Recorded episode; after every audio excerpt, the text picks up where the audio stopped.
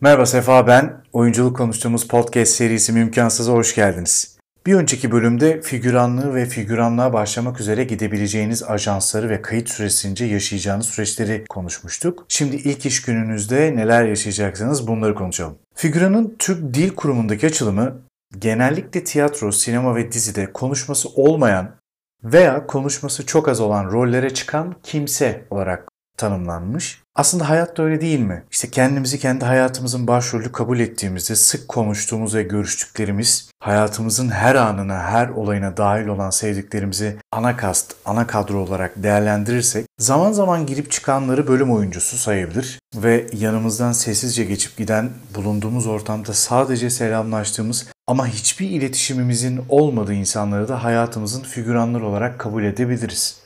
Figüranlık maalesef ülkemize pek değer verilmeyen, figüranların da yaptığı işi pek önemsemediği bir meslek dalı. Halbuki bir atmosferin yaratılmasındaki en büyük katkılardan biri onların. Setlerin en cefakar insanları onlar. Ekip tarafından en çok hor görülen, saygı duyulmayan, insan yerine koyulmayan ve ezilenleri maalesef. Bir sete en erken onlar gelir. En çok onlar bekler, en çok onlar üşür. En geç yemeği onlar yer. Yani piramidin en dibinin dibi onlardır. Tüm bunlara rağmen en düşük ücreti de onlar alırlar. Burada eleştiriyi tabii tek taraflı yapmak doğru olmaz. Figüranların çektiği zahmet kadar set ekiplerini de figüranlar yorabiliyor. Sette sandviç çalmaktan, küp şekerleri evine götürmekten tutun da sahne geldiğinde kaybolmalara, kayıt dendiğinde telefonun sesinin açık kalmasına, gizlice fotoğraf çekip işe zarar vermeye gidecek kadar hareketlere girmek gibi yanlış hareketlerde bulunabiliyorlar. İki tarafın da birbirlerine karşı hataları var. Ancak onca sete figüran olarak gittiğimde gördüğüm az bir sayıda set ekibi dışında figüranların neredeyse hiç saygı görmediğidir. İnsanlar ağızlarını açıp bir şey de diyemiyorlar çünkü o 40-50 liraya ihtiyaçları var. Eğer sorun çıkarırsa ajans bir daha o figüranı o işe göndermiyor çünkü. Bu işi bir gelir kapısı olarak yapan biri için çok zor bir durum. Benim düşüncem saygısızı haddini üslubuyla bildirmek gerek. Rızkınızı veren siz o insan yerine koymayan kişi değil. Bunu bilerek korkmadan davranın. Kimseyi ezmeyin, kimsenin de sizi ezmesine izin vermeyin. Evet kısa bir ısınma sohbetinden sonra Sadre'de gelelim. İstanbul'a geldiniz. Doğru bir ajansa yazıldınız ve artık telefonla aramayı bekliyorsunuz. Ansızın ve alakasız bir saatte telefonunuz çalıyor. Bu gecenin 3'ü ya da sabahın 6'sı olabilir. Arayan kişinin telefonunu açtınız diyelim. Telefondaki ses size abi abla kardeşim merhaba ben işte X ajanstan Y nasılsın der ve sonrasında size yarın müsait misin diye sorar. Bu soruyu evet olarak yanıtlarsanız sizi işe yönlendirir. Örneğin kardeşim yarın Çukur'un seti var. Kalabalık bir pavyonda kavga sahnesi var. Oradaki müşterilerden biri sen olacaksın. Bütçesi 40 lira. Sunayım mı seni? İşte maceranızın ilk cümlesi budur. Tamamdır derseniz aradan kısa bir zaman geçtikten sonra sizi tekrar arar. Kardeşim tamamsın. Set saati için arayacaklar seni. Der ve kapatır. Belli bir süre sonra sizi ekip başı olacak kişi arar. Abi ben X ajanstan ekip başı Y. Yarın set saatimiz 7 Mecidiyeköy. Görüşürüz der ve kapatır. Ardından kısa bir zaman geçer bir başka telefon daha gelir. Merhaba ben Çukur dizi setinden kostüm sorumlusu X. Yarın sete gelirken şu kıyafetleri ve bu ayakkabıları getirmeniz gerekiyor der. Siz akşamdan işte kıyafetleri hazırlarsınız. Ajansların gittiğiniz günü, kaşeyi, sigorta girişlerini takip edebilmek için verdiği fişler olur. Bu fişlerde gittiğiniz dizi adı, tarihi, aldığınız rol ve sizin o gün başınızda olan ekip sorumlusunun adı olur. Kıyafetleri hazırladınız. İşte fişinizin yanınıza ve alarmınızın da kurduğunuz kıyafetleri hazırladınız. Fişiniz yanınızda ve alarmınızı da kurdunuz. Artık ilk figüranlık deneyimi için her şey hazır. Bir de gitmeden önce gideceğiniz proje hakkında araştırıp bilgi sahibi olursanız harikulade olur.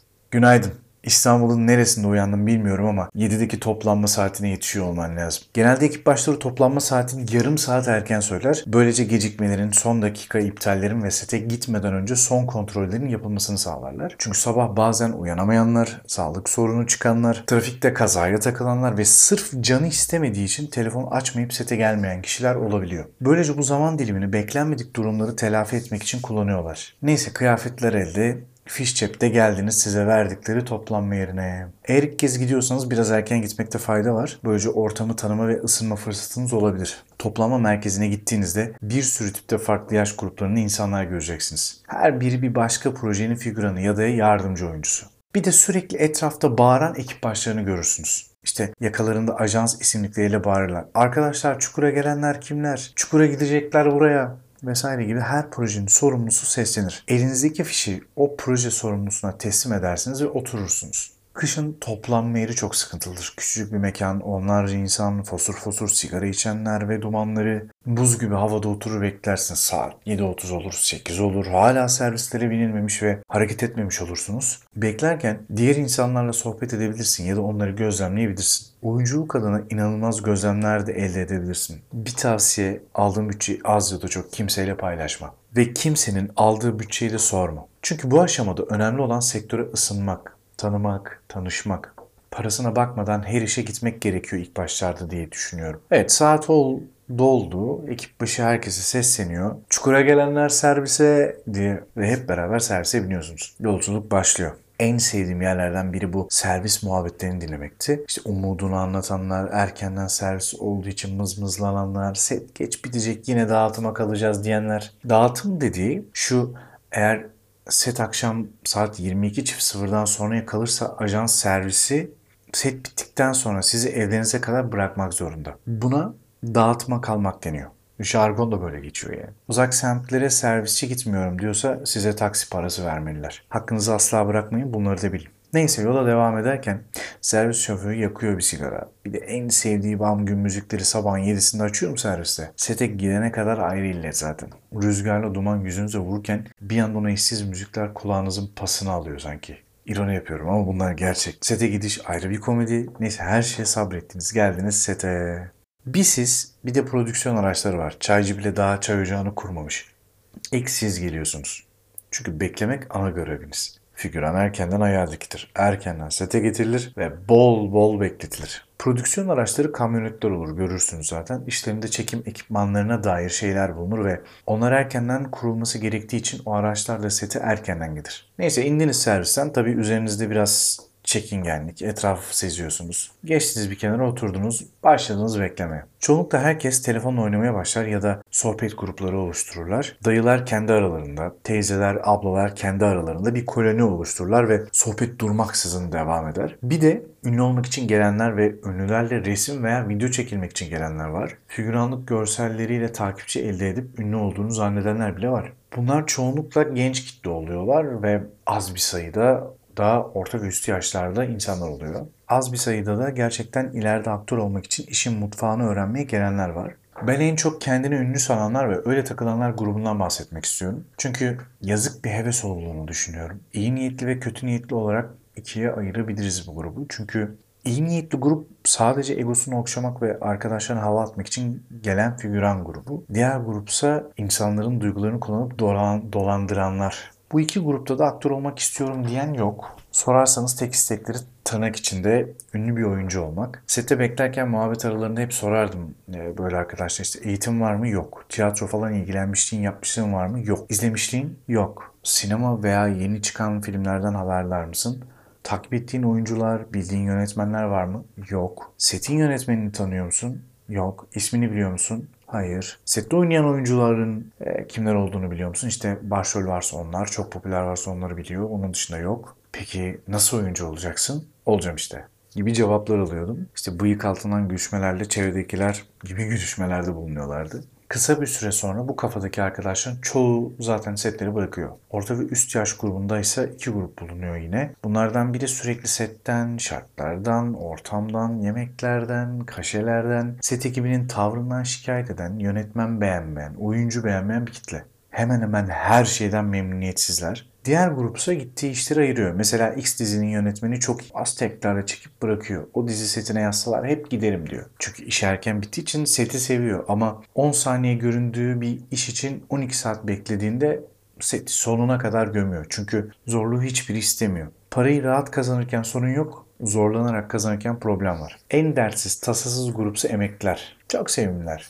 Evde boş boş duracağıma geleyim iki insan göreyim. iki sohbet edeyim. Torunlara harçlık biriktireyim. Figüran için sette en bol olan şey zaman olduğu için her grup bunu farklı değerlendiriyor. Kimisi sıkılıyor bile. Hayatta sıkıldığım çok az zaman oldu diyor bir repliğinde Haluk Bilginer. Kış Uykusu filminde. O kadar doğru ki sıkılmamak için yapılacak o kadar çok şey varken sıkılabilmeyi başarmak da çok büyük bir başarı. Ha ruhunuz sıkılmıştır, içiniz sıkındır, huzursuzluk hissiniz vardır o ayrı ama can sıkkınlığı yaşayabilmek büyük başarı gerçekten. Figüranlık aslında maddi imkanı olmayan ama bu yola da aşık insanlar için inanılmaz bir workshop etkinliği ya da kamera arkası çekimini öğrenmek isteyenler için müthiş bir tecrübe. Figüran gittiğim setlerin çoğunda set ekibini rahatsız etmeyecek uzaklıktaki bir mesafeden çayımı kahvemi alır ekibi izlerdim. İşte kaç kameraları var, nerelere konumlandırıyorlar, nerede ve neden o kamera hareketlerini yapıyorlar, hangi lensleri hangi sahnelerde takıyor ve kullanıyorlar, ışıklar neye göre ve nasıl yerleştiriliyor gibi gibi dışarıda 5-10 bin lira para verip alacağınız atölyelerde öğreneceğiniz ya da işte radyo, sinema, televizyon bölümünde öğreneceğiniz bilgileri resmen hem öğrenip hem deneyimleyebiliyorsunuz ve bedava. Böyle altın fırsatı boşa harcamak çok doğru değil diye düşünüyorum. Siz bekleyenlerdenseniz diyelim.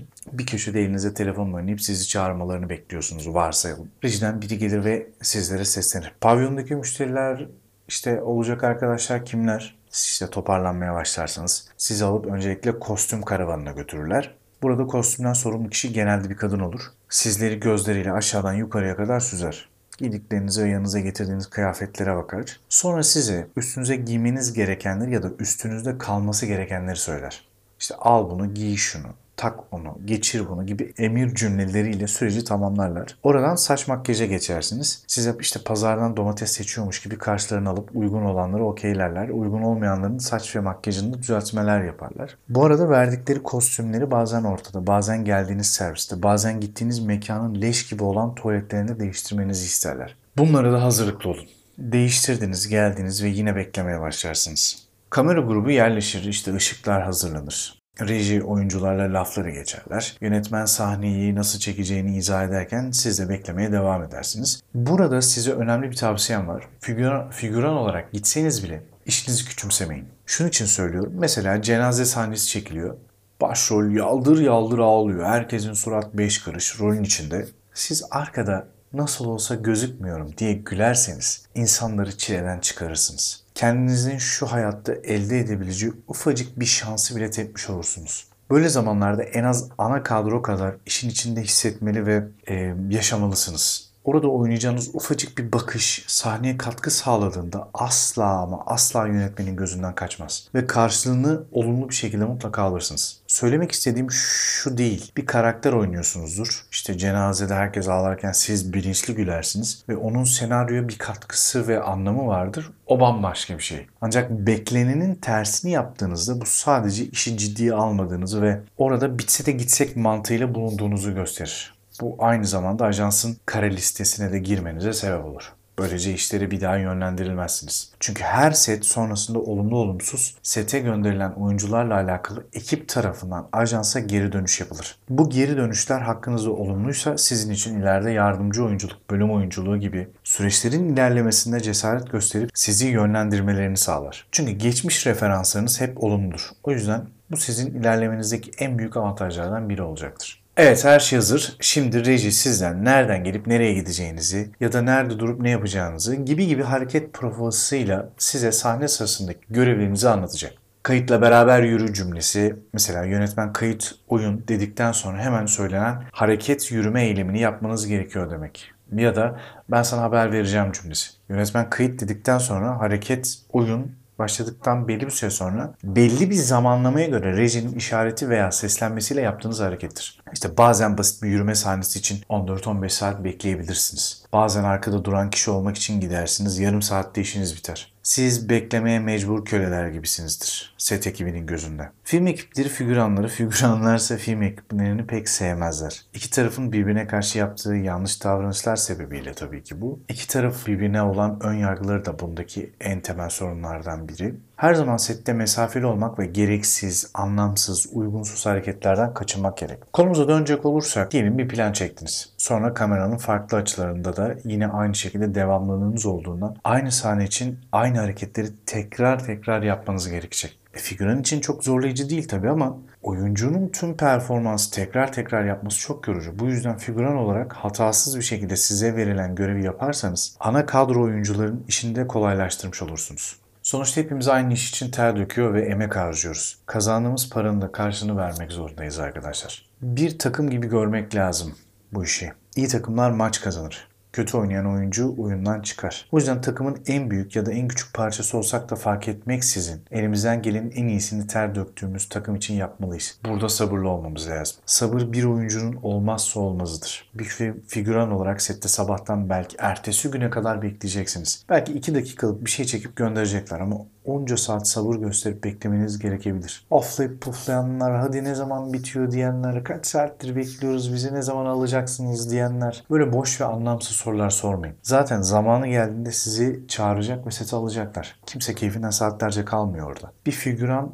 oturarak beklemeye tahammül edemiyorsa tekrar tekrar oynayan oyuncular, kilolarca kamera ekipmanlarını saatlerce taşıyıp kuran ve kullanan ekipler, uykusuz, monitörden sürekli sahne izleyip yöne, izleyen yönetmenler ne yapsın? Siz sahneleriniz bitince eve gidiyorsunuz. Onlar oynamaya, çekmeye, dolayısıyla çalışmaya devam ediyorlar. Siz 3 gün, bilemedim 5 gün geliyorsunuz. Onlar haftanın her günü, bazı haftalar izinsiz çalışıyorlar ailesi, sevdikleri, özel zamanları, özellikleri yok mu bu insanların? O yüzden elimizdekinin kıymetini bilelim, şikayet etmeyelim. Maalesef figüranlığın bile kıymetini figüranlığı yapamayacak duruma geldiğinizde anlıyorsunuz. Nacizane tavsiyem, hayatta her şeyin kıymetini elinizdeyken bilin. Mücadele edin, çaba gösterin. Ben hep öyle yaptı. Bazen olumlu sonuçlandı, bazen olumsuz sonuçlandı. Ancak vicdan ve huzur rahatlığı çok mühim. Olumsuz sonuçlandığında da hayırlısı buymuş. Çünkü elimden gelen ne varsa kıymetini yaşarken, elimdeyken bildim ve onun için mücadele ettim ve çabaladım. Vicdanı huzur ve mutluluğu paha biçilemez tabii. Velhasıl figüranlık bile bir lezzet tadına varabilen için.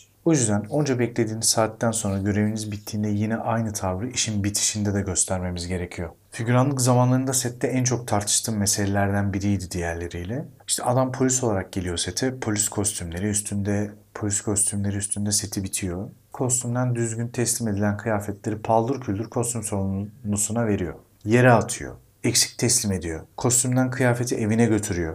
Fırlatıp atıyor soyunduğu yerde bırakıyor. Yarın bu kostümler başka figüranların kullandığı eşyalar olacak. Bu anlayışla davranmak gerekiyor. Ancak kostüme çay, kahve, yemek dökenler mi dersiniz, sağ sola sürtüp yırtanlar mı dersiniz? Tabii bu figüranın ekibe yaptığı zarar. Bir de ekibin figürana yaptığı var. İşte mesela yerlerde sürünmeli, kovalamacalı, kavga sahnesinde sizden kıyafet istiyorlar. Siz kendi günlük yaşamınızda giydiğiniz kıyafeti götürüyorsunuz. Orada hasar aldığında da bu hiç umurlarında olmuyor. O yüzden sahnenizin ne olduğunu sorun ve eğer kendi kıyafetlerinizle böyle bir mağduriyet yaşama durumu varsa kıyafeti kostüm departmanından talep edin. Siz evden asla götürmeyin. Diyelim her şeyiniz tamamen yerine getirdiniz. Sahneler tamam, sahneler tamam, her şeyinizi teslim ettiniz. Sizi bekleyen servislere bineceksiniz. Servise bindiğinizde o gün adına sizin sete geldiğiniz ve çalıştığınızı gösteren ekip başı tarafından imzalanmış olan fişlerinizi kendisinden teslim alın. Eğer fişi alamazsanız çalıştığınızı kanıtlayamaz, gittiğiniz güne sigorta yaptıramaz ve bir ay sonra ödemenizi alamazsınız. Fişi aldıktan sonra da belli bir süre kadar atmayın. Gittiğiniz günler sorunsuz bir şekilde sigorta yapılmış mı kontrol etmek için elinizde tutun. Yapılmadığı veya gözden kaçtığı durumlarda sigortanızı talep ederken elinizde resmi bir belge olarak kurtarıcı olur. Sigorta girişlerinize gittiğiniz set günlerinin tarihlerini not ederek e-devlet üzerinden de bakabilirsiniz. Ödemeniz de bir ay sonra belirlenen ödeme günleri içerisinde ajans size ödüyor zaten. O günlerde ödeme almak için fişleri yanınıza götürmeniz gerekiyor. Bu tüyoları da verdikten sonra serviste ışıklar kapandı ve evlere doğru yolculuk başladı. İlk figüranlık deneyiminizi böylece tamamladınız. Şimdi uykunun tadını çıkarma vakti. Türkiye'nin ilk ve tek oyunculuk podcast'i Mümkansız'ın yeni bölümünü dinlediniz. Bir sonraki bölümde görüşmek üzere.